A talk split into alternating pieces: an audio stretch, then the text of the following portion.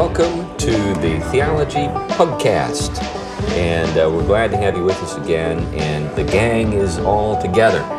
We're back at the Corner Pug, right down the street from Colt Manufacturing, maker of fine handguns. And uh, we're enjoying a uh, very beautiful New England day.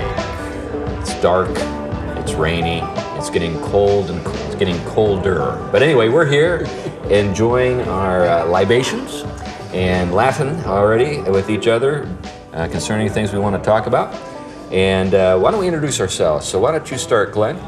Glenn Sunshine. I'm professor of history at Central Connecticut State University and a senior fellow at the Colson Center for Christian Worldview. I just want to note that Colt Firearms doesn't only make fine handguns, they also make heinous assault weapons. All right. Way to go, Colt.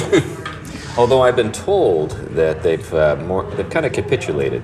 They're not willing to sell those those uh, rifles to us anymore. Those are just for the military. So we can go to another manufacturer like Mossberg or somebody else.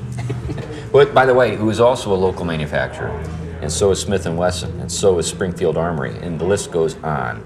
anyway, Tom. I'm Tom Price. Um, systematic theologian and Christian ethicist, teaching both at Gordon Conwell Theological Seminary, and having grown up in Virginia, I was also close to Winchester, Ah, which I think moved at some point, but Right, right. Actually, right. they were in Connecticut for a while too. too. Right. Well, yeah, you know. Anyway, uh, this this this uh, this region that we're in, the Connecticut River Valley, is kind of like the uh, industrial heartland of of New England, and uh, one of the reasons why all those uh, firms don't leave, and people ask me all the time, why why do they stay? Well, it's because not only the history and all the expense, but uh, there's just a lot of people around here who are high tech in the old fashioned sense. You know, like today we think of high tech, we think of Silicon Valley. But we've got, you know, people who are like tool and die high tech. You know, we've got a lot of manufacturing people here who know how to do stuff and actually make things that work physically. So anyway, that's why they don't leave. And, I, and I'm C.R. Wiley, the pastor of the Presbyterian Church of Manchester in Manchester, Connecticut. I'm the senior pastor. There are other pastors there on staff. But anyway, uh, we're glad to have you here. And uh, today, it's my day. It's my day, and I decided I'm going to get nice. I'm going to get nice today. We've been too mean. We've been too mean. We've been just nasty, mean, ugly, middle aged white guys getting grumpy. and but we need to get nice. We need to get nice. And some of us are pushing the far end of middle age. That's another matter. And uh, now, now the reason I want to I want to get nice today is uh, you know what prompted this was our friend Douglas Wilson and No Quarter November. Now, if you, you don't know what No Quarter November is, just just Google No Quarter November, and there'll be these marvelous YouTube videos with Doug lighting couches on fire and lighting fields on fire and just lighting things on fire. And uh, it kind of gives you a little sense of what Doug's up to. Actually, it sounds like modern worship songs. Something's always got to go up in flames. That's right, right. I'm burning with passion for you, Lord, and stuff like that. Anyway, uh, now in another another sort of broader sense, I, I do think that we that, that people use the the term "nice" actually to shut down, uh, you know, real uh, genuine concern for the truth.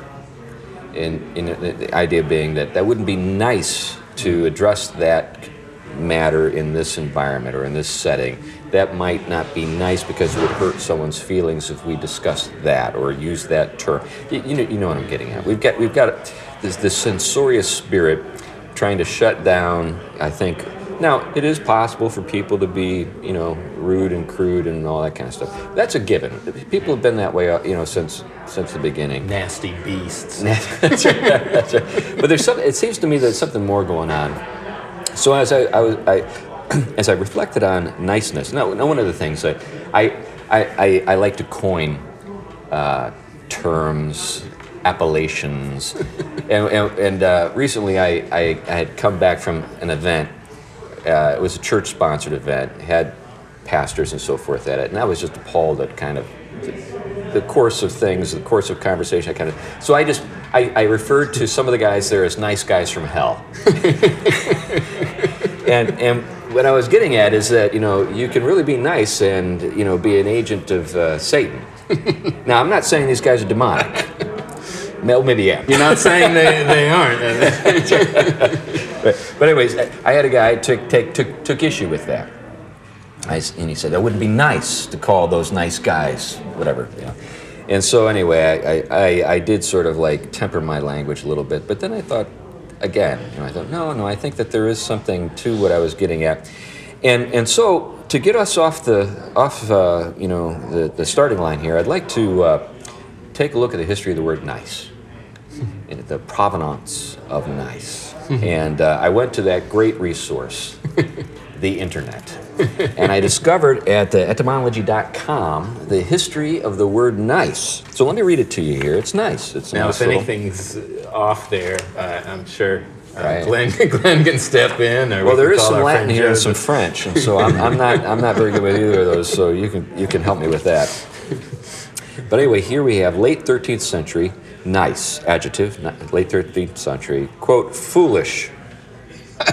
There is interesting. Ignorant, frivolous, senseless.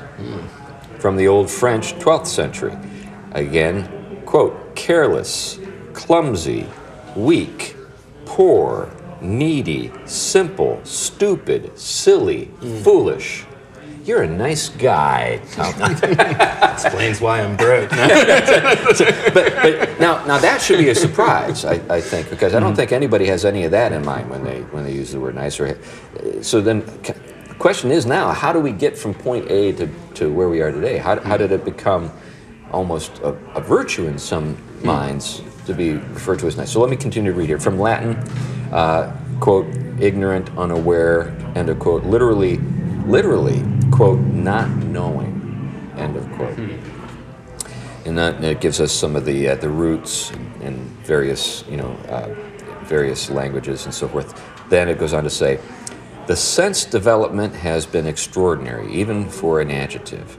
From timid, faint-hearted pre-13th century to fusty, fastidious late 14th century to dainty, delicate the uh, 15th century to precise and careful uh, 16th century, preserved in such terms as a nice distinction and nice and early to quote today agreeable, delightful to our own or the 19th century. So that was that was 18th century, 19th century, kind and thoughtful. So kind and thoughtful.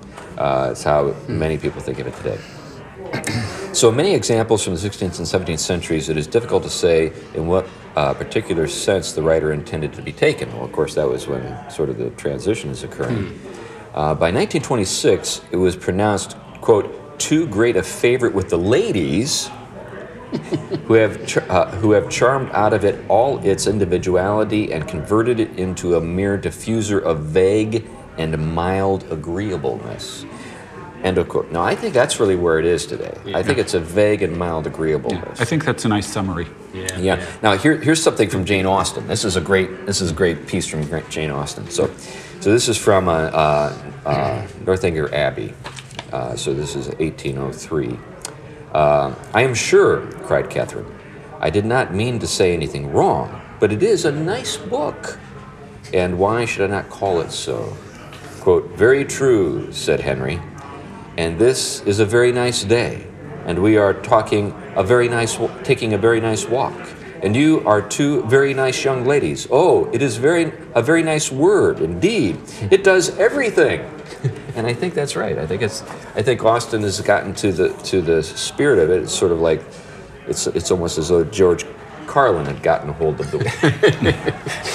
you know where I'm going with that. But anyway, so it's the it's like I don't the think ultimate word. anybody has ever compared Jane Austen to George Carlin. And our audience may, some of them may need to know who George Carlin and Don't, Jane don't, Austen. don't, don't Google that. Don't Yeah, Google. don't But anyway, uh, now so this is the background, and uh, what I'd like to do is kind of narrow in a little bit. But before I do that, what are some some of the things that come to your minds as as I you know as I read that? What were some of the things that occurred to you? Well, the, the thing that, that jumped out at me is what they commented on the, the incredible change in the meaning of the word. Mm, right. Um, it, it, I, you know, my undergraduate degree was in linguistics, and I don't know that I've run into a word that has gone through quite that radical a transformation. Right, hmm. right. I mean, if, uh, yeah, the thing that comes to my mind is it's something I'm trying to always teach students, especially in theology and philosophy, is that when we use terms, those terms have histories.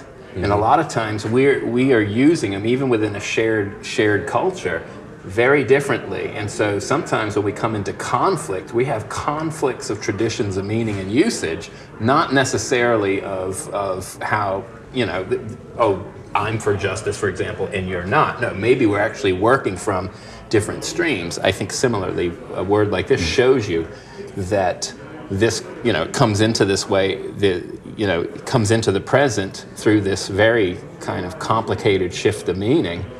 Um, and again, I don't know that any of the older meanings are still around in this case, or different different usages. Yeah. Now, now the, d- is it possible that some of the old meaning has sort of fra- been freighted in? In other words, it's a sort of still there in a sense. No, you, you know. Yeah. So, Yeah. like, uh, Nice guys finish last. well, there's that. Yeah, there's that.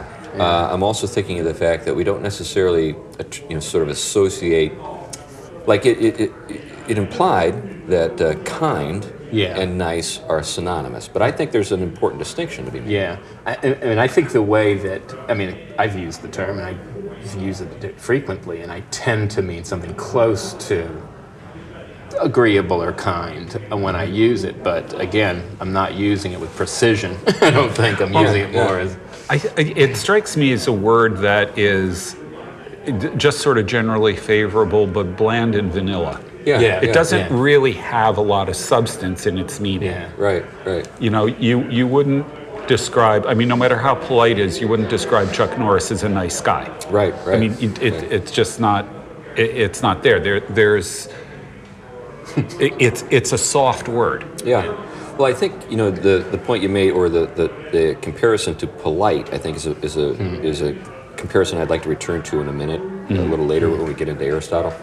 But I think um, when I think of kindness, I think of it as, as something uh, proactive. I think of it as something that you know you you know you you, you perform a kindness. You, you see someone who needs help, like maybe a little old lady needing, help across the street, or somebody you know holding the door open for someone.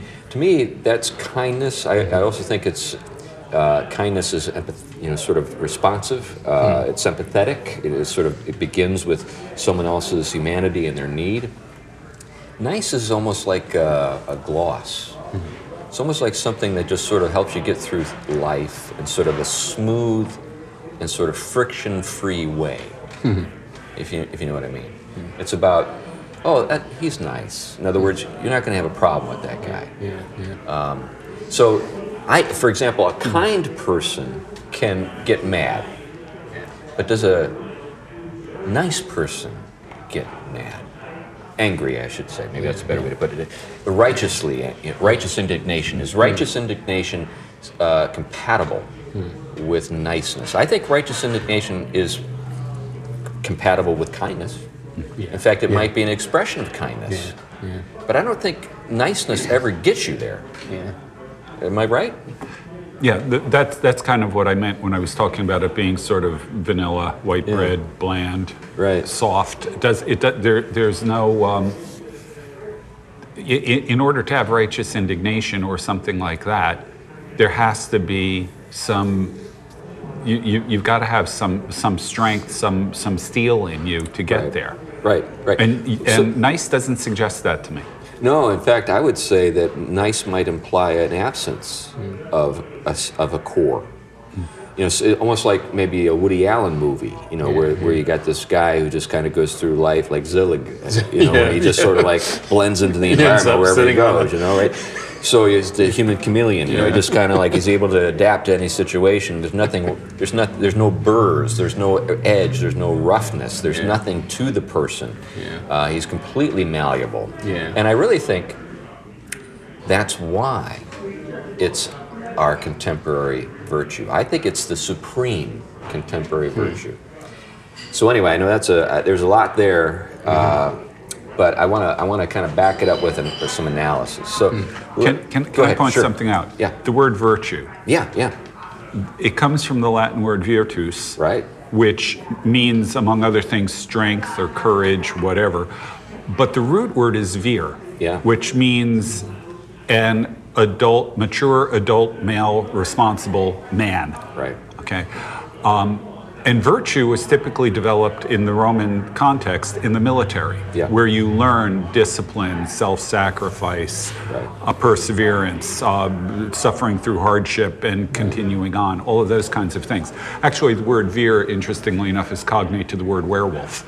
Hmm. Oh yeah, yeah. I remember hearing that. Where, yeah, yeah. Where is vir? Where Right. wolfman? yeah, that's right. So, to. so is the Wolfman nice? Yeah, no, he isn't. and, and, and the very concept of, of, of virtue, like I said, it, it, you know, if you want to put it in modern English, what virtue would really boil down to in Latin is manliness. That's right. Manliness or man up or manful Mm-hmm. or those sorts of things. And yet, that's not something, I mean, the idea of nice as virtue mm-hmm, mm-hmm. is sort of turning the entire concept of virtue, at least as it was originally used Right. on its head. right, right. Well, you're, you're going right in the direction I, I was hoping to go. So thanks for doing that. And you Glenn. illumined something very that plagued me for a long time. Now I finally understand the meaning of an American werewolf in London. we have the crude American werewolf man going into the niceties of proper The niceties. the proper proper English uh, Right. city. That's fine. That's fun. Well, that gets us back to politeness and, and these other things. So let, let me uh, let me kind of step back a little bit to uh, to Athens, and you know, you know, we're in we're in the Latin world there with Vir. and Now, now I'd like us to go back to Plato and uh, Aristotle. One of the, of course, one of the things that they struggled with or, or worked to understand is the nature of uh, virtue. You know, can it be taught? Is it something that you just sort of have? You know, some people got it, some people don't. You know, God puts it in, that kind of thing. Uh, if it can be developed, how is it developed? Now, you, you noted uh, this this association wi- of uh, you know virtue with manliness, or that's actually is the origin. When you think about it, the the virtues were those things that made you a good warrior in the ancient world. Those things, you know, sort of you know, strength, courage, maybe even something like a cunning. You know, and uh, you know when when you had uh, Aristotle talking about virtue. Oh, we got a, another round coming here. So we got we got one here for Tom. I'll, I'll be ready in a little bit. I'm not quite ready yet. I'll, ta- I'll take a uh, cider. Count right. Uh, I'll do a I'll do a cider my next round. Yeah. So you know when we think about when we think about you know how how this whole sort of process sort of is uh, understood with regard to like Aristotle, for example. Aristotle had a very functional, which I think is true to the to the root of you know the sort of the, the usage. And uh, what you ended up having in the in the in that world wa- was um, a whole set of lists. You know, you had, you know, what are the characteristics that make for a good potter, a good uh, cooper, a good warrior, a good wife. You know, all these different things. And it was it was Plato uh, who said, you know, why don't we think about what makes a good human being? And so then the idea was, what are those characteristics that we would like everyone to possess? And that's kind of how we came to think of virtue in the way we do today. Mm-hmm. Sort of this universal set of values that that you know apply to everybody, moral virtues. And there tended to be, I I think it's worth noting, with, with both Plato, Aristotle, that whole world, a way in which those virtues for the different kinds, well, well for the human for that, would, were, were, would in some sense mimic the cosmic order and Yes. the virtuous order of all things, or the, the moral order. Yeah. Oh, yeah, definitely. And I want to get there Ar- Aristotle was tremendously important in my intellectual development for that very reason. Yeah. Uh, so you have all these, you have all these lists, and and of course, what Aristotle does when he thinks about virtues is he is he tries to understand, uh, you know, their social function, you know, how they Yeah. fit into a social order, but then he also tries to associate them with sort of what you know what makes a human being a human being. And this is where the, that golden mean kind of comes in, you know, where he talks about each of the virtues is, is sort of a, a, a midpoint between two vices. So we've got a, a sort of a human, uh, you got a sort of a continuum, and at one end you have uh, too little of the thing you want, and at the other end you have too much. So let's take courage. That's the easy one. You know, if you think about courage, too little courage is timidity, cowardice, that kind of that's a, that's a virtue with- or a vice, I should say. Uh, so there are always there are twice as many vices in, in Aristotle's analysis. Uh, so so that's that's a that's a lack a lack, and then going you know when you have too much, you're rash. Yeah. You're uh, Reckless. reckless. That's right. Which is one of the reasons why I have real problems with the song Reckless Love. and it's applied to God. Oh, oh, right, right. Yeah, th- th- that'd be a marvelous thing to do. Is just sort of like if we could write a book, all of the stupid things that come up in Christian praise I music. think it could be a it could be a, a you know a podcast uh, collection of reflective essays on right. So, so now, so like courage is obviously a, a, a virtue that is to be exercised at a particular time. You know, so this is where sometimes people, you know, uh, when they look at Aristotle's approach to virtue, will uh, I think misunderstand what he's up to and, and accuse him of being a situation ethicist. In other words, the situation has to be right. But so with, with Aristotle, it's the right amount at the right time in the right way. You know, it's all kind of measured out. So you've got, you know, for example, uh, a particular action might be appropriate in a certain situation when it's not in another. So, like when you see someone drowning, you know, that's uh, a moment in which the courageous act would be a little more rash in character, in the sense that you know you just sort of you're not thinking about yourself in the moment. You're just sort of you're just giving yourself over to the to the need at the moment, throwing yourself into the water to save someone. Now it may cost you your life. But that's the courageous and appropriate act in that situation. Now, if you were to uh, do that same, make that same sort of bold and uh, you know, sort of you know, uh, spontaneous, you know, uh, leap into someone's life, like you know, maybe when a person is about to, I don't know, uh, you know, cut in in front of somebody, you know, accidentally in line, and you leapt in front of them, pushed them back. You'd say at that point, you know, that's a little bit too strong. You know, you went a little too far. You, you, something a little more subtle was would be called for. There would maybe be a breach of etiquette, maybe that would require a, a measure of courage to, to, to act, but uh, it wouldn't be the kind of sort of all-in, you know, kind of action that that you know you'd be, uh, you know, hopefully be able to perform if someone were drowning. So there's that. So so if we think about like various things, like in the Nicomachean Ethics, what Aristotle will do is he'll take things that we normally don't even associate or think of as virtues, like wittiness. you know, he thinks of wittiness. He describes wittiness as a kind of virtue. He says, you know, it's it's useful insofar as it helps sort of grease the gears of social interaction. You know, it helps people be at ease. You know, it, sort of lightens the mood. It does these. things. Now, if you have too much, then you got buffoonery. You know, that kind of. If you got too little, then you got sort of like this uh, kind of uh, well, just uh, perhaps uh, I can't remember the, the the vice that he identifies when it comes to wit, lack of wit. Maybe it's lack of wit. I don't know. But anyway, that, that's it. So now, if we were to think about niceness in that way, that it fits into a kind of continuum, what would an excessive niceness be? And what would a lack of niceness look like? Well, the lack is easy. I would describe it as nastiness. Okay. Just sort of nasty, unpleasant behavior. Uh-huh. I don't know what the extreme would be, though. Yeah, too nice. You know, being Well, it too- might be what re- repulses a lot of women. You know, the the overly Yeah.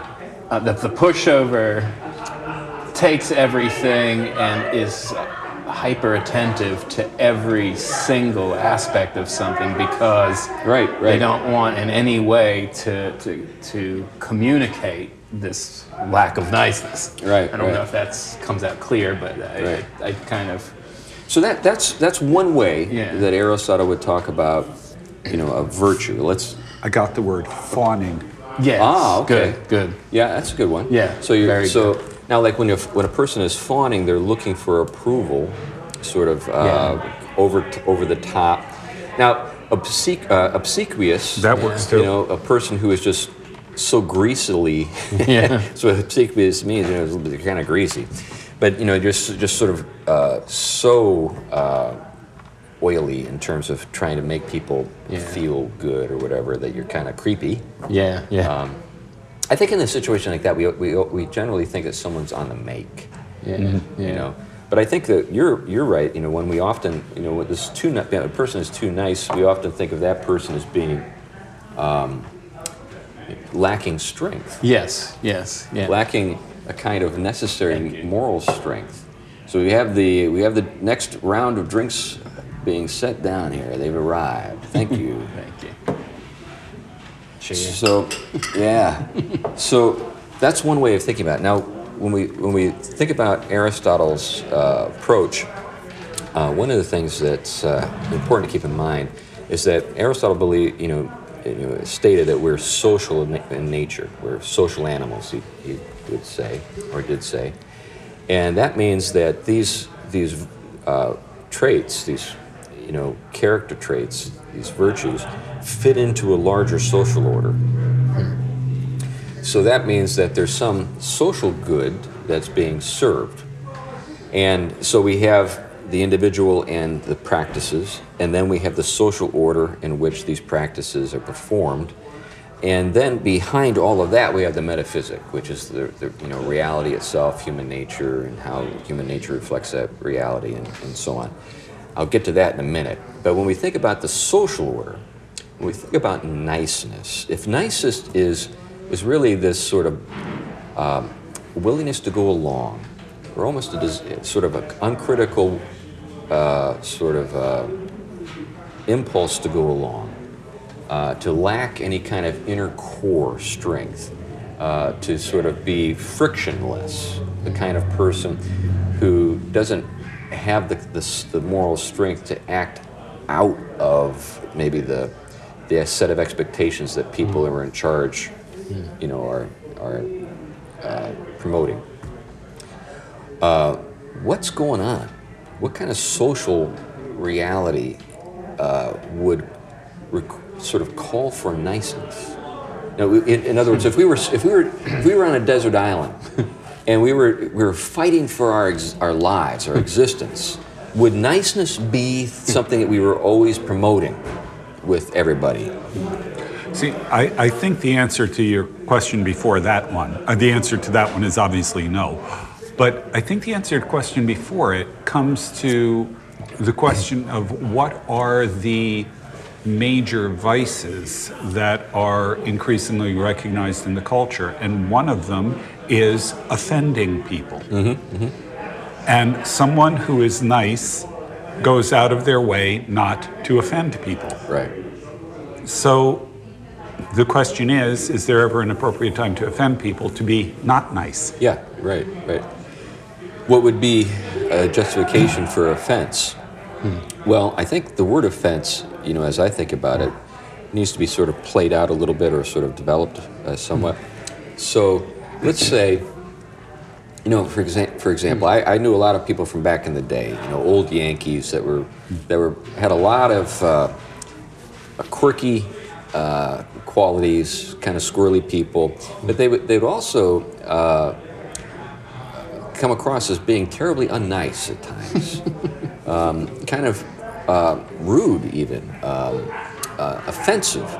Now, what I, what I, because I knew many of those folks, most of those folks have died off. You know, it's, uh, it's just a sad fact. But, but what they, what, what they, how they understood themselves in, is, is that uh, they, they belonged to a community that shared certain values, and those values uh, were not optional.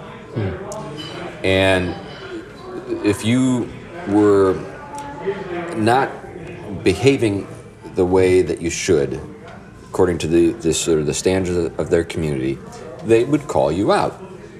Yeah. They would just say what exactly it was on their mind at that moment when they saw that, and it it, it made uh, it made them uh, sometimes unpleasant to be around uh, unless you really kind of understood what they were about. But I think the reason why they, they came across as, as unpleasant is the communities that they had been enculturated in or you know uh, raised in were largely dying or dead at that point, so that the, those the, those hard edges, those burrs that you know sort of the that stuff uh, was no longer interpreted within the framework of what our community stands for.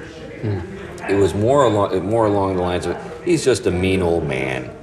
You know, don't take what he has to say too too much to heart. He's just a grumpy old guy, that kind of thing. If you know if you know what I mean. So so that kind of gets at what I'm getting at. I, I think that niceness is the virtue of a globalist uh, sort of community, a, a cosmo, cosmopolitan community, where smoothness of interactions and the freedom to sort of move about without uh, experiencing the imposition of moral norms is the highest value. That's what we. That's what our civil. That's what our global civilization. It's it's all it's all about. And, and because it's it's a consumer society, it's all about making you know these experiences uh, available to all, right? Um, and it's it's about so you so you know you, you, you, the, the the best sort of person in such a world is a person who moves through the world without creating any disturbances. That's what niceness is, as far as I can tell. And, it, and it, it's interesting because, it, especially in you know, as we we're in a kind of shifting, you know, uh, cultural climate in which we have a lot of uh, lack of civility growing out of different quarters. If you don't follow the politically correct language and and uh, way of, of acting and comporting, you are basically called out, castigated. You lose your. There's no there's no niceness being uh, expressed towards you. But what has happened is it's usually the one that has violated that political correctness, which is the tends to be have the nice disposition, and so therefore you have this mob attack and take advantage of that kind of weakness, Yeah. um, if you call it that. Um, Yeah, a key word there, weakness. I'll come back to that and give, finish your thought. But, but I do think that we have been, I mean, I, I think just thinking back to my formal education, I do think that it was continuously cultivated to have this kind of timidity. Um, you know, if, if I didn't, you know, if I didn't have examples around me of people that hadn't been cultivated that way, that really, when, when the time came to really have to do what you needed to do and, and step up and, and confront it, I think it would have been easy, easy to be Right. be like that fully. Right. Right. Yeah, and th- this ties in with, with what I said before about causing offense is one of the prime uh, vices. Yeah. But you cause offense typically in a PC type environment. It, there's no problem with offending a conservative, but in PC you can't do that. So you're nice if you don't offend in that context, and you get attacked if you do. They stop being nice if you do that. Yeah. However, I think another component of this, the reason why niceness is is um, such a focus right now, is that people are weak. That is, they they see their value in terms of how other people treat them. Yeah. They right. don't know who they are. They don't have a strong sense of self, mm-hmm. so that if they get attacked by somebody else, they crumble. Mm-hmm. So you stay nice to avoid attack. Right. Yeah. Right. And that was it, it kind of contrast. And I grew up. I grew up in Virginia. I grew up in New Jersey. Yeah. I mean, come on. But I mean, but one of the things in Virginia was interesting because it was enough in that southern region. The women tended to be nice. Yeah. Yeah. The men tended to be friendly, but if you stepped on their toe, you'd Right. meet the other side. Right. And so you kind of saw the difference between nice, the smile, yet the insult behind your back, Right. versus the kind of, you know, okay, I'm friendly up front because, you know, that's kind of general civility. Right. But don't move into that place where I have to start, you know, not being friendly. Well, I think this brings out, I think, the sort of the the uh, inner contradictions of niceness. Oh, oh, oh, excuse me. I've yeah. got to quote General Mattis. Okay. At one point, he said, "Be nice." Excuse me. It was. It was. It, I I don't think he used the word nice, but be polite, but have a plan to kill everyone in the room. right. I mean, it's some, something like that. I mean, Well- that's that's what you're talking about. And it, it was like uh, S- Stanley Hauerwas was the theologian. So he grew up in, he's a pacifist now, but he grew up in Texas and he said you, you had really two virtues. If your car, you know, your tire went flat and someone came, they were either going to be very friendly and nice or they were going to kill you. It was one of the two options. there wasn't right, a. right. Well, there are a couple of thoughts here. One is I think that the, the inner sort of the, the, these contradictions I think are, are something we all see all the, all the time. You know, so you know the points that you, you both made about violating the standard of niceness means that you're subject to some very harsh treatment. Yes, yeah. Uh, intended to bring you back into niceness. Yes. You know, you're, you're going to be pummeled back into niceness. Yeah, yeah. But but I, I, I do think that the, that Aristotle's insight that the virtues uh, feed into a social order. Mm-hmm.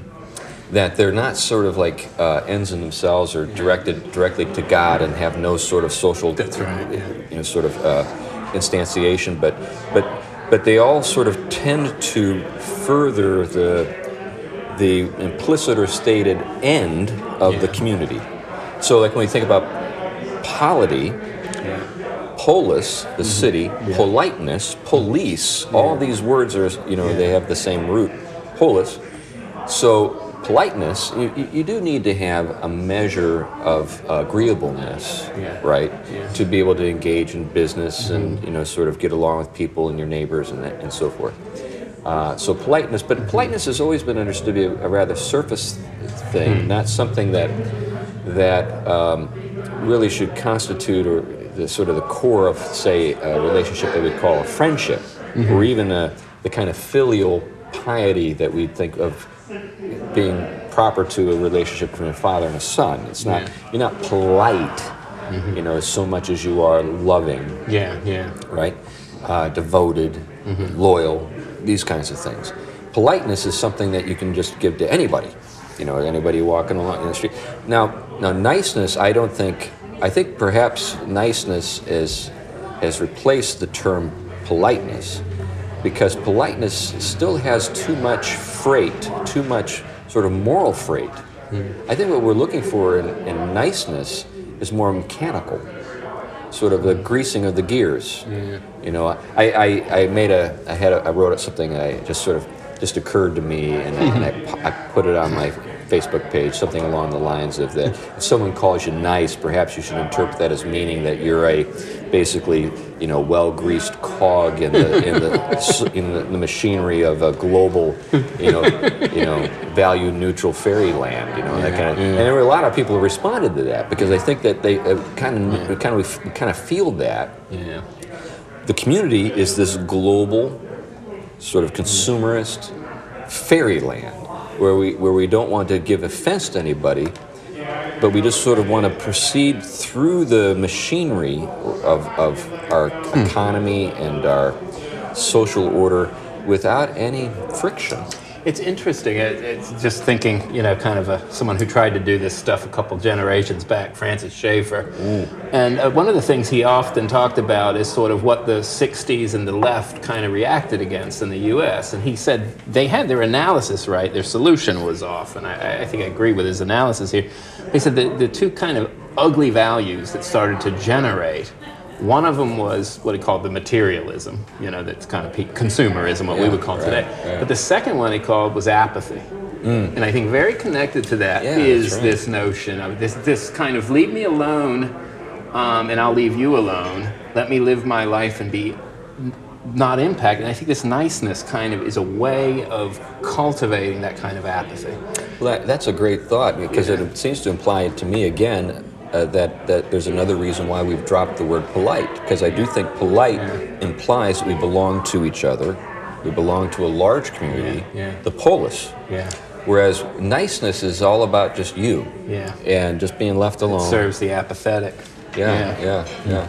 Yeah. So uh, now, I think uh, what is in the background of all this. So, uh, kind kind of fill out a little bit of my own story with with uh, Aristotle. I remember when I was at Harvard, uh, I was I was. Uh, Studying under a guy named Ralph Potter. Ralph Potter is an ethicist. Uh, he was a student of Niebuhr, so he was a kind of a, a realist, you know, Yeah. liberal li- realist, and uh, anyway, uh, he was also a Presbyterian. Uh, he was obviously PC USA, and he was PC in certain ways. Yeah. but he had this going for him. You know, whenever I was in his classes, uh, we were always in the classics. Yeah. So even though, you know, I was Harvard, we were studying Montaigne, we were Yeah. studying in Rochefoucauld, we were studying Aristotle, we were studying Calvin. Yeah. You yeah. know? you did your you, did know- your work in that in those kind of classes. Yeah, so we were Yeah. we were dealing with the classics, and I remember he was quoting, I think it was uh, Alasdair MacIntyre, Yeah, and he yeah. said it's. He said, I remember it struck me as just like a bolt of lightning. He said, it's either we're at a point now where it's either Nietzsche or Aristotle. That's the choice. And uh, what I've seen is a kind of recovery of Aristotle just all over the place. Yeah. But we've talked about a recovery of Plato as well. Yeah. And I think it, but I think that's what we're seeing is a sort of return to an integrated vision, getting back to the roots. Mm-hmm. And the thing that was the great breakthrough for me is when I read the when I read Aristotle's Ethics and his Politics, and then moved on to the to the physics or metaphysics, I should say. What, what you saw is this sort of this this sort of hole where everything kind of it's like when you take a you know a balloon that's been blown up and you squeeze it one spot and you see this other mm-hmm. part that just sort of inflates. Yep. Everything's connected. So if you if you if you do something here, there's going to be an effect over here. You may not anticipate it, mm-hmm. but but when it comes to ethics, hmm. either the polity conforms to the ethic or the ethic conforms to the polity. Eventually, now there will be there can be period a, a period of time where things are out of sorts during a transition period or where things are indeterminate, hmm. whatever. But eventually, things kind of work out. What I think is happening in evangelicalism mm-hmm. is we've lost our ethic mm-hmm. because of the pressures of our society to hmm. conform to its polity. Yeah. And that's why our ethics are becoming less and less distinguishable. Yeah. Why niceness, mm-hmm. or whatever you want to mm-hmm. fill in the blank, is, is, is growing sort of more per- persuasive mm-hmm. within the church. It's because, so in other words, either, either we, we, we hold to a biblical ethic that has a sort of its long term objective, the transformation of everything else, or we conform. That's right. See, and going back to you're either you've got either Nietzsche or Aristotle. The majority culture is increasingly Nietzsche. Oh, yeah. Yeah. I mean, power is the one reality.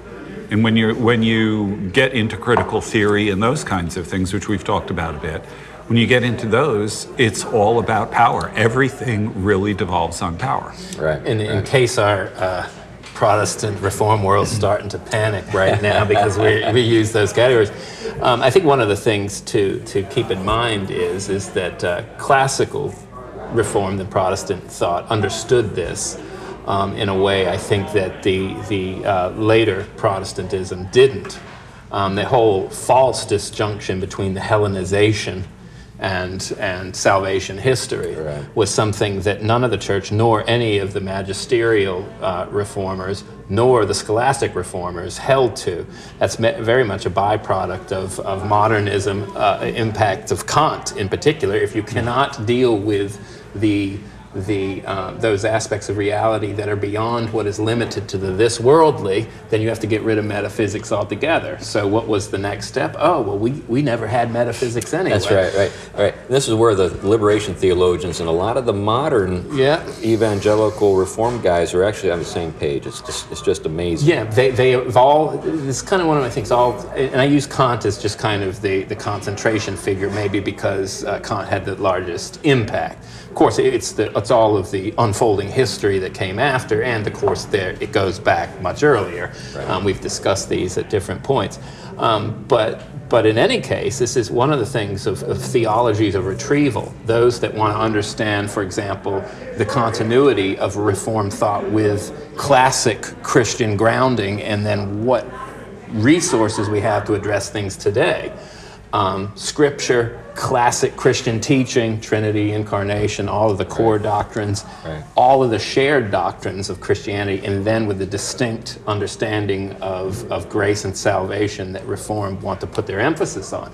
Those things all go together, but one of the things that was um, definitely one of the things that was wrestled through with a lot of those early Reformed theologians is the significance of understanding um, reality um, in these ways. They, I mean, I mean, Calvin and well, Calvin himself. You've got Plato and and thinkers that were indebted to Plato and Aristotle all over the place mm-hmm. because they were explicating a milieu that was shared by the, the, the New Testament writers. They were in a similar world. So when you write Hebrews and you talk about seen and unseen, visible and invisible, Yeah, yeah. and you talk about it, these were taken for granted. Mm-hmm. This is what got shaved off, and, and this is really got what cut off when you came to Immanuel Kant. Right. And so I, I often say what you have going on in this the new evangelical world, if you could put it that way, or the post modernity um, evangelical world, is one that is completely disconnected to that whole metaphysical creation, created order, which Aristotle be one expression of understanding that. Right. Well, and then, and, you know, getting back to, to Aristotle here, people might, I think, misunderstand what Aristotle was really up to if all they had was ethics and politics. Yeah. Because all, if all you had was ethics and politics, then you mm-hmm. could basically have Nietzsche, Yeah. Mm-hmm. right, in the world we live in today. Yeah. But it's the metaphysic. Now, the word metaphysic kind of freaks some people out. Yeah. But if we were to just say being or ontology or Yeah. ontos, Yeah. that's what we're talking about. We're about reality. Yeah. Or if we, let's bring it real close to home. If we were to, to talk about what it means to be a human being, Yes. What is it about a human being that at, at any manifestation in history makes it a human being? That's talking metaphysics. That's We're talking right. about the essence of something rather than merely its its its expression within. So let's let's stay within a sort of a, an Aristotelian frame. So within an Aristotelian frame, you know, sort of the uh, the the goal, the telos for a human being is happiness, right? Mm-hmm. Yeah. Okay. So you know, Aquinas takes that and identifies the beatific vision as that. You know, so with Yep. j- j- so now now the community mm-hmm. is ordered toward a good as well, the flourishing of the people within it. Now those two things also relate to a ground mm-hmm. or a transcendent realm, however we want to talk about it. Yeah, yeah. right. But but so if they're out of accord, if they're Yeah. not in sort of in sync or in keeping mm-hmm. or, or tapping into or whatever, again, you want to however you want. Because this is all analogies. Yeah. Right? So i- i- if if if then you're not going to be able to achieve true human flourishing at the political level. You're not going to be able to achieve happiness at the level of the individual. You're not going to have any of that stuff because you're out of sync with reality. You're Yeah. not you're not in touch with reality. Yeah. And so now this is where, of course, the biblical revelation is so important for us because it gives us access or gives us insight into right. those things. Yeah. And uh, so what we're talking about here is not so much, you know, a freewheeling community that it can make up things as it goes along. That's right. There is a dynamic between ethics and politics, but both are accountable to reality, Yeah. and both can die That's right. if they're out of, acco- you know, out of sync or out of touch with reality. Yeah. Yeah, and I think in the midst of all that, when Aristotle talks about the goal of life being happiness, he doesn't mean what we mean by the word. That's right. You know, so in a sense, we're back to the etymology issue. Yes. Um, when Aristotle talks about happiness, the Greek word is eudaimonia, Yep. which refers to a what I would describe as a life well lived. Yeah. Right. Yeah. Um, you know, a, a, a life that has a kind of purpose and a deep satisfaction connected with achieving that purpose and so on. It's it's a life of virtue. It's all of these kinds of things. It's not what we mean of when we think of happiness. Yeah, yeah, what we think of is a sort of inner state of sort of, I don't know, feeling good about yourself or whatever. and, it, and it's the, the ordering of the, the mind and, and the passions and the body towards the, the right kind of ends that direct it towards its, its completion.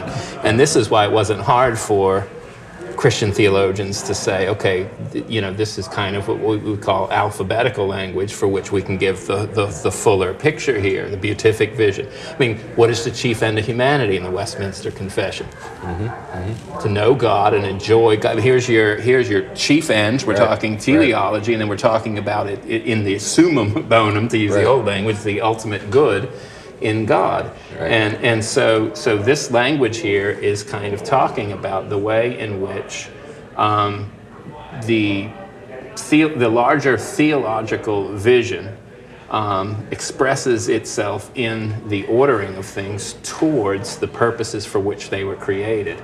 And so, because of that, society, the human being, and then, of course, the, the inbreaking of the kingdom into that to kind of restore those uh, misdirections that happen because of the fall, which would bring it towards death, hell and the grave. Um, it's, a, it's, a, it's, a, it's a coming in and uh, bringing restoration, and then it is a redirecting those things back towards their ultimate fulfillment So, Him. so bringing us back to niceness. Yeah. So coming back to niceness, I don't think that niceness is a virtue that fits within that kind of framework. Yeah. I think that actually niceness is a is a sort of thing that is a reflects a community that's dying, Yeah. that's in that's in trouble. Yeah. Jesus wasn't nice. right. John the Baptist wasn't nice. None of the prophets were nice. St. They- Paul definitely was, especially and the feminists know that. so.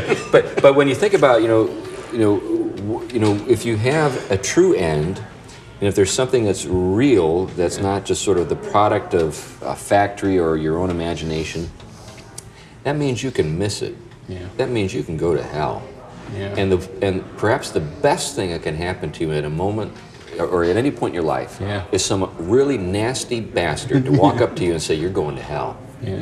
and maybe that'll shock you into saying maybe I am going to hell Yeah. you know and i think that you know getting back to our friend doug wilson i i propose that what doug is up to is moving the overton window. You know the overton window is the is the sort of this window of acceptable speech. Yeah. and what he's what i think what he's doing now i i know doug uh, we're friends he, he i think is a very deliberate person i Yeah. think he thinks about what he's doing Yeah. i don't think this is just sort of like you know just a, a grumpy old guy you know venting Finally had, he's finally had it. I think now maybe there's some of that in there. Now maybe there's some pleasure. Maybe that's the privilege of age, right? but I think I think what Doug is saying is we've lost our ability to tell people they're going to hell. Yeah. And one of the most beneficial things that we could do for people uh, is recover the ability to say that. Yeah. you know, to, to get back our language. truth. Yeah, it, it does come down to that the whole issue of truth. I mean, we're wrestling with it even on a political level in, in, in you know our culture is this whole issue with with speech um, that offends has to be equated with hate speech. Okay, we're so removed from truth by the time you get to that level. Um, but on the other, it al- already shows the breakdown of, of civic virtue. So their niceness isn't doing much to, to help be a container there. But on the other hand, it, th- that whole issue of truth and truth telling, it already places one outside of the realm of the capacity to always be so called nice. You cannot be a truth teller about hard realities of truth um, and cloak that in nice language sometimes. It's just mm-hmm. not the case. I mean, for instance, one, you know, you don't repent. You're, you'll be damned. I mean, there's nothing nice about that, you know. Right, Um, um, maybe we want to soften it because we don't feel like that's the way to reach people in this world. I mean, that's kind of the evangelical thing. Let's let's tame that. Let's not. T- let's slip that in the back door. Right, right. I mean, look. Anytime it comes in the front or the back, it's going to be offensive because right. it goes against And our adversaries don't ever care about our that's, feelings. That's right. That's right. you know, I've never had a liberal say to me or a progressive say to me, "I'm I don't want to offend you," but That's right. I've never had that happen. No, no, they, their, their intent is to offend you because they feel that's eye for eye, tooth for tooth. yeah, That's yeah, right, eye right. for eye, tooth for tooth. right? Or they're trying to sort of they're trying to do what we're telling people like Doug Wilson to stop doing, Yeah, yeah. which is they're trying to move Yeah. the sort of the window of That's right. acceptable ideas and speech in a direction that they favor, and our bold response, Yeah. our bold response, Yeah. is uh, well, we need to be nicer. Yeah. I, I, I use this term, the apostles of the greater niceness. I think that a, a lot of the evangelical leaders that I sort of sort of uh, try to ignore and screen out, Yeah, yeah. they really make me. Yeah. Well, I won't Yeah. go there. But anyway, that would be nice. let, let, let me point something else out about the Overton window. I was thinking about this on the way over here when I knew we were going to be talking about it. What people don't take into account is that the further in one direction you push the Overton window, the more it opens up in the other direction. Interesting. What do you mean? So, if you push the Overton window really far in a racialist direction, Got it. so that um, you know uh, people of color are virtuous and whiteness, which is of course not a racial term. Right. Whiteness is defined as as bad or evil or something like that. What you were doing is opening another Overton window for for true white racism. Yeah, White right. nationalism. Right, You, right. And they they don't seem to get this idea that the you know you, you can push your own agenda as far as you want, but it's going to produce a backlash Right. among people who look at this and say that's just a load of hooey. Right. Um, I mean that's not And that's, that's- and not that's true. ac- and that's and that happening. pushes people to the right. Yeah, because what what you discover within sort of the white identi- you know, sort of the identitarians, Right. they- how they refer to themselves as, as identitarians, their, their arguments are exactly the same arguments. Mm-hmm. In other words, they've, they've learned something from the left and said, okay, we'll use those arguments for us. I remember years ago, I was, I- I- you know, someone. I was talking to someone about Lyndon LaRouche. You remember Lyndon? Oh, yeah. He said he's so far right, he's left, or he's so far left, he's right. You know, you're not really sure. So, so when we think about the right-left continuum, we kind of think of it as, as, this, as this line that moves infinitely in both directions. It actually is circular. It's a closed universe. That's right. You come around the other side, and so if, if, if you buy into the whole thing, I don't actually buy into the, that continuum idea. Sure. I, I have a more vertical, you know, so my, my understanding is more vertical than, than that. But but I think that's what you're, you're getting at. That there are loads of unintended consequences. It's Well, the only universal law of history. Is Right. the law of unintended consequences. So anyway, um, I don't know exactly how to wrap this all up. this was just sort of like a thought experiment. You know, I, as I was thinking about this this subject, I thought, well, I think Aristotle can be you know helpful here. Uh, I think that maybe the analysis of of nice, you know, in terms of its entomology, in terms of its sort of standing as a virtue, and sort of thinking about it the way Aristotle would think about it. How does it, and sort of what purpose does it serve? I think we're talking about, I, maybe this is the best way I could wrap it up and just sort of recapitulate what I, I think I've said already is that the niceness is uh, a virtue that serves an order that's dying. It's an, it's, an or, it's an order that doesn't have a future. It's, it's an order that's entirely sort of wrapped up in the smooth operations of an entirely immanent world that's uh, dedicated to uh, pleasure and uh, good feelings and good times and, and acquisition and, and getting ahead in life on, on a material way. I would also add it's the virtue of people who are surrendering. Yeah, that, yeah, yeah, yeah, I think that I think that that's a good point. And I think it would be interesting at another time maybe to have, you know, to, to re- revisit this and just talk about how this, this um, it distinguishes itself and is distinct from the Christian call to speak the truth in love, to, you know, en- embody loving kindness, fruits of the Spirit. And they are, they are qualitatively different. I, I think um, one of these things is, is uh, I think, become a superficial value Right. versus uh, uh, a genuine, you know, enactment of God's life in, in someone. And that, and, that, and that- and I think it's an important thing to bring up Yeah. Mm-hmm. because uh, you know sometimes when I've criticized niceness, I'll get some pushback, but the people who are pushing back are actually defending kindness, which That's is right. a qualitatively different, Different thing. That's right. And that's why I wanted to get into what this is, what we're talking Yeah. about here. Yeah, it, it, it's sort of like Sheldon Van Auken, um, the, a severe mercy. I mean, the, the two words don't normally go together, but re- there's a profound truth there. Right. right. And kindness and niceness, it's a similar sort of thing. I Yeah, mean, they're there- different. as we've talked about before, there are no real synonyms in the world.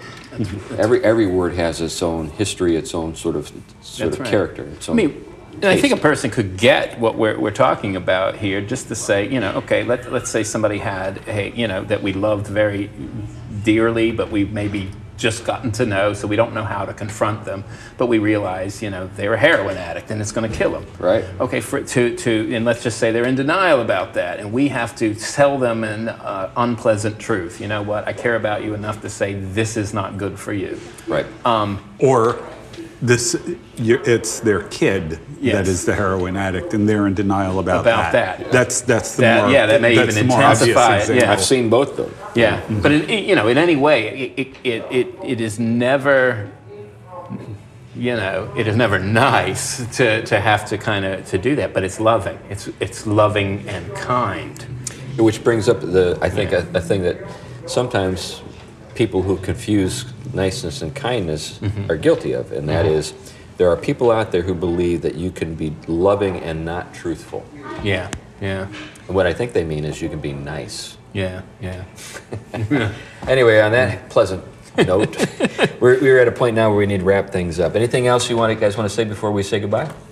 Lots more things to think about on this. Um, Yeah, right. This we'll add this to our list of. Uh, uh, by my tally, it's 354 things we need to revisit, To revisit. at a future. Well, that gives us a lot of shows. That's know? right. We never run out. We got more all the time. Anyway, as we wrap up, I just want to note a, a, a few things. One is is that we, we are uh, beginning to work on a Kickstarter campaign, and uh, we'll let you know uh, about that and how you can help us out. Uh, the goal of the campaign is to improve the quality of the show and increase the audience. By the way, just to, to, to uh, state it again, we said it last time, we were stunned to learn that we've got an audience of about 10,000 people. Nice. I'm just joking. I'm just kidding. But, but I mean, we, we were surprised. You know, we, started this thing just like what six, maybe seven months ago. You know, we didn't yeah. know if anybody would be listening beside our families, Yeah, and even they would be faking. They Yeah, would just, yeah. They would be, not, be being nice. That's right, that's right. Oh, that was a great show. What did you guys talk about? but uh, so we're very grateful for those who listen to us on a regular basis. And it might be worth noting that, you know, through the different avenues people can communicate, that we are open to topics as well. And, Yeah. and I know people have mentioned some in the past. We haven't forgotten you. Right. We just have, we're, we're a bit submerged at the moment, but we, we are catching up to things. So- Yeah, yeah, and as you can tell, we have no sort of loss for what we want to talk, you know, talk about. But uh, related to that, we don't have a website. You know, that's another thing I think that surprises people. We don't have a website.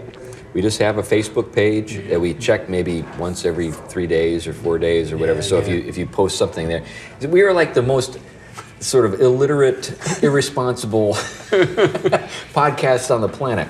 We don't promote ourselves. We That's not very nice. we just kind of talk and things happen and people share it. Uh, in fact, you know, I was just talking to somebody the other day, and I s- and I in the course of conversation I mentioned the podcast, and they said, "Oh, let me see it," and they and they, they called it up on Spotify and said, "Oh, I've seen that advertiser. I've seen that." So you know, again, it's one of these things people know about us as sort of things are getting spread around, and we don't even realize, you know, what's going on. But anyway, there's that, and. Uh, well, we've gone a little too long, so why don't we just wrap it up now? Because we could talk about all kinds of stuff forever. So, and we usually do. all right, bye-bye. Bye.